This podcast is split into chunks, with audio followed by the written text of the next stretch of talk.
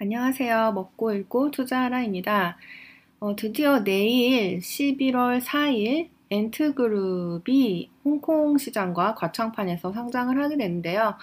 어, 앤트그룹의 상장을 맞이해서 음, 앤트그룹에 대해서 한번 알아보고 싶다는 생각을 했어요. 이 상장을 할 때마다 investor relation 어, 여기 가면은 찾아보실 수 있는데 이제 이 기업에서 우리는 어떤 기업이고 어떤 식으로 사업 확장을 해 나갈 것이며 뭐 어떤 리스크 팩터가 있고 등등등을 소개한 문서가 있어요. 이걸 같이 읽어보는 시간을 가져보면 어떨까 하는 생각을 해봤는데요. 이게 지금 700, 752페이지라서 이거를 다 읽을 수는 없을 것 같고요.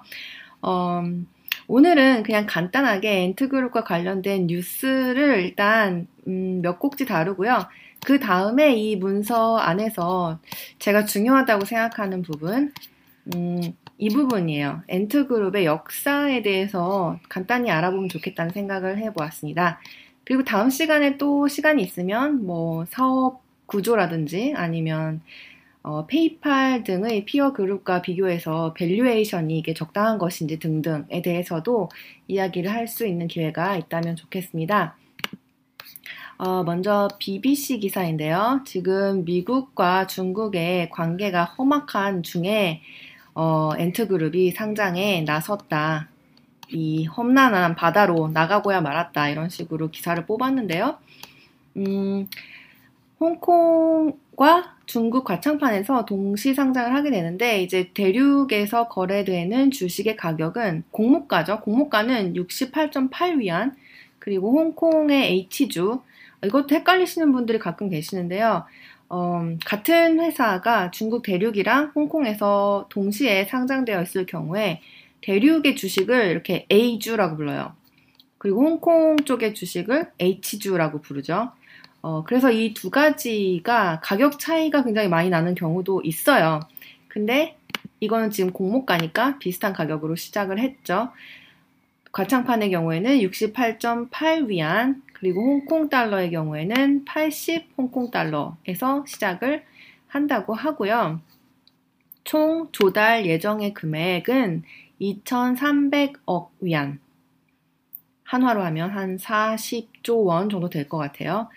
이 40조라는 규모는 역대 IPO 중에서 가장 큰 규모라고 볼 수 있습니다. 두 번째로 컸던 상장이 사우디 아람코고요. 세 번째가 알리바바로 한 30조 원이 좀 안 될 것 같아요. 어, 그런데 이미 지금 홍콩의 gray market, 홍콩의 어, 그레이 마켓 그 뒷거래라고 하나요? 홍콩에서 이미 50% 프리미엄이 붙어서 120달러, 홍콩 달러 120달러에 이미 거래가 되고 있다는 뉴스가 들려왔고요. 그래서 내일 상장을 하고 나면은 이제 가격이 어떻게 될지 굉장히 기대가 됩니다.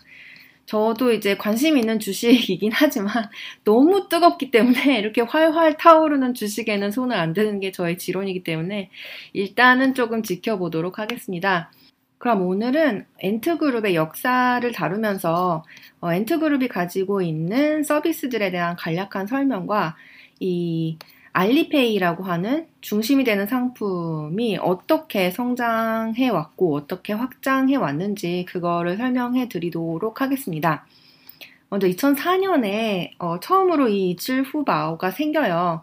이 알리페이가 처음 생긴 이유는 음, 이 알리바바라는 온라인 상거래가 토대가 되었기 때문이겠죠.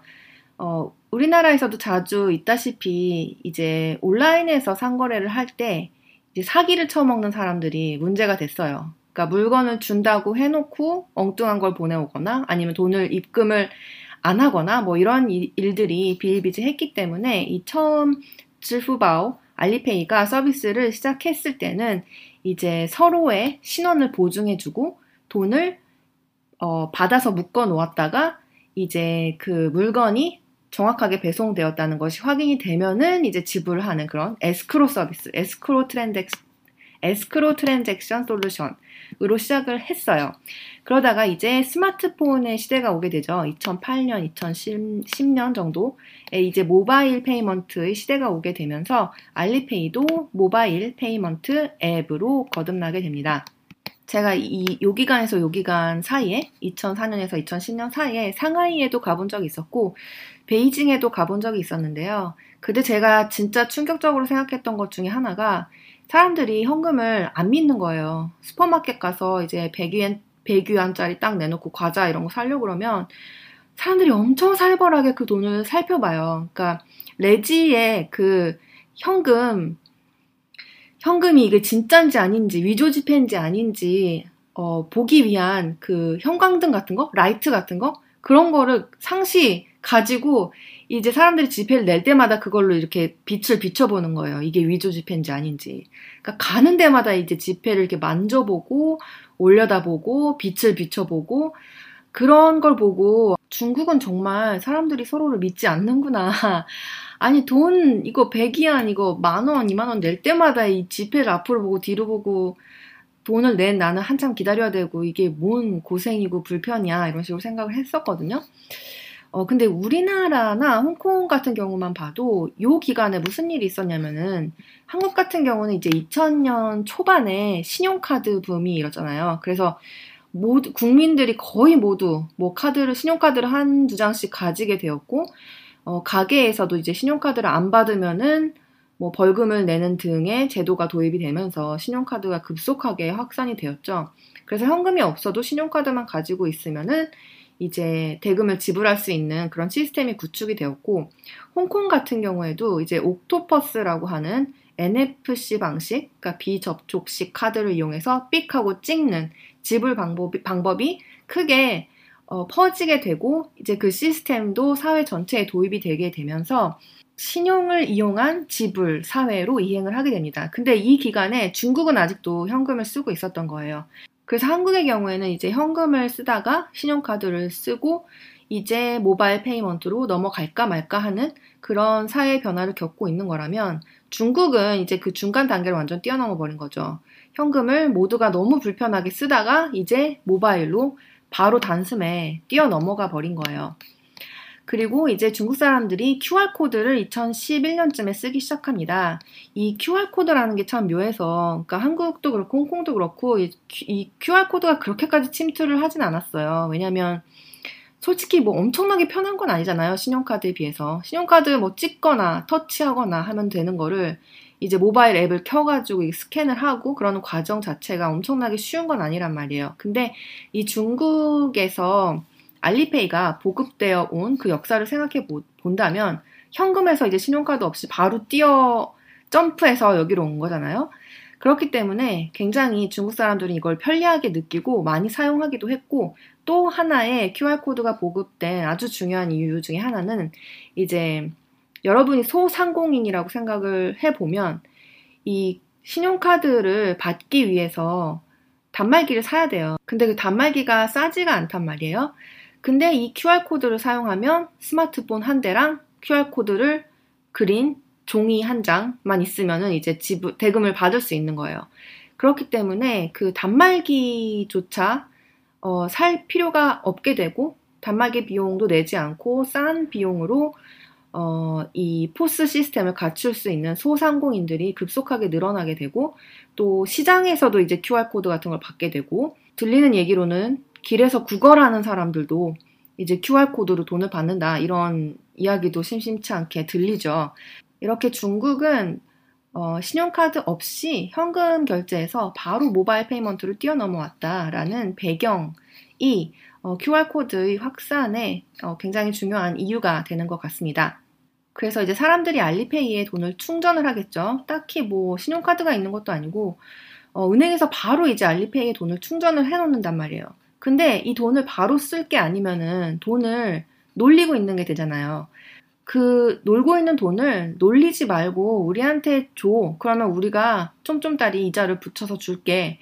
라고 어, 말을 하면서 이제 론칭을 했던 것이 바로 위어바오입니다. 이 위어바오는 MMF예요. 그러니까 money market fund라고 소액의 돈을 조금씩 넣어두면 이제 매일매일 조금씩 조금씩 이자를 주는 그런 상품입니다.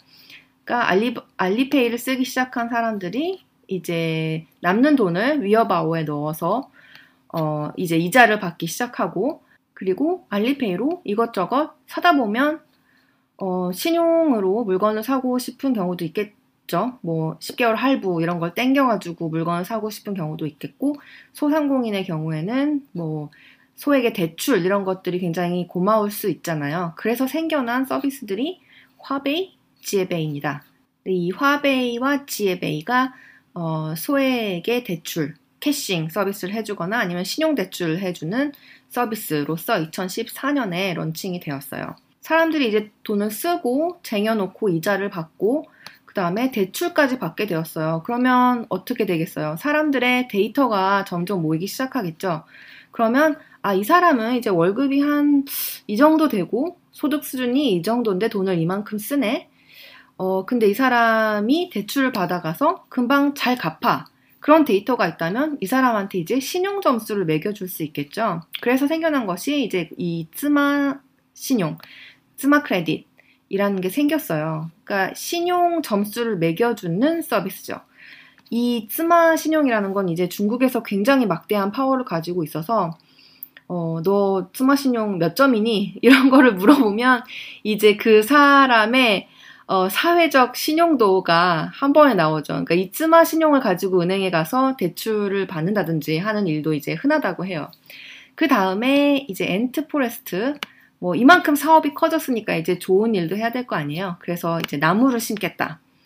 어, 이런 일도 하기 시작했고요. 그리고 블록체인, 소상공인들 중에서 유통 관련 일을 하는 사람들은 이제 블록체인을 도입을 해서 상품의 유통 관리를 한다든지 그렇게 할 수 있도록 어, 블록체인을 서비스로서 제공하는 예, 상품을 이제 어, 2018년에 출시를 합니다. 이렇게 사람들의 일상생활에서 소비하고 대출을 받고 어, 신용 점수를 어, 받고 이런 데이터를 모아서 이제 엔트그룹은 보험에도 진출을 하게 됩니다.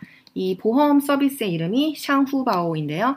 InsurTech라고 하죠. 어, 테크놀로지를 이용해서 데이터를 수집해서 그 사람의 보험 플랜을 해주거나 보험료를 올리거나 내리거나 하는데 데이터를 사용하는 그런 사업을 하고 있습니다. 그리고 이 문서 안에서 이제 우리의 앞날이 창창하다라는 것을 나타내는 데이터들이 다수 포함이 되어 있는데요.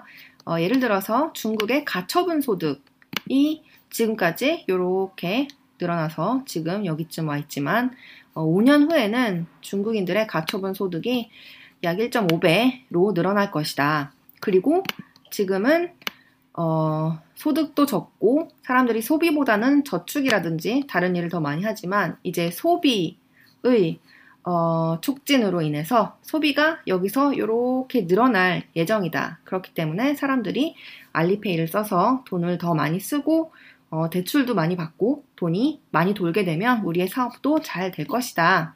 이런 게 하나 있고요. 또 중국의 모바일 인터넷 유저 수인데요. 어, 의외로 중국에서 모바일 인터넷을 쓰는 사람들의 비율이 63%밖에 안 돼요. 그러니까 아직도 40% 먹을 게 남아 있다는 얘기겠죠.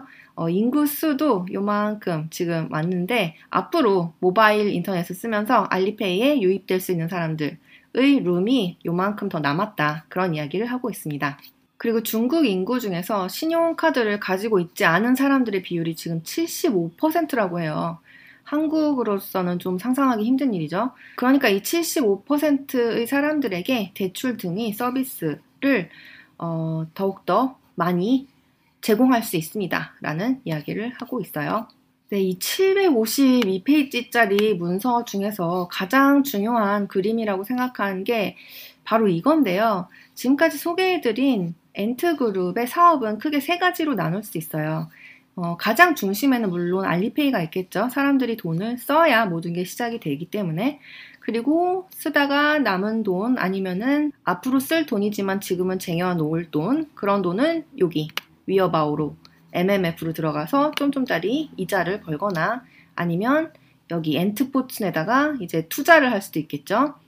어, 그리고 신용이 필요한 사람들은 여기 credit CreditTech 부문의 화베이, 지에베이에서 돈을 빌릴 수도 있을 거고요. 여기 InsurTech 부분, 보험 사업, 어, 아까 소개해드린 샹후바오라든지 하오이바오, Ant Insurance 이런 곳에서 보험을 데이터를 이용해서 설계를 받고 어, 매달 정액을 내는 식의 어, 서비스를 이용할 수도 있겠죠. 네, 오늘은요, 내일 11월 4일 엔트그룹 상장을 앞두고 어떤 이슈가 있는지 간단히 알아보았고요. 엔트그룹의 역사를 통해서 엔트그룹이 어떤 서비스들을 가지고 있고 그 서비스들은 어떻게 긴밀히 연계가 되어 있고 그리고 알리페이를 중심으로 시작이 된 이 상품들이 어떻게 가지를 치면서 지금까지 왔는지 알아보았습니다. 다음에 또 시간이 있으면 자세하게 엔트그룹의 다른 측면에 대해서도 어, 알아보도록 하겠습니다. 그러면 좋은 투자 생활 되시고요. 다음 시간에 만나요. 안녕.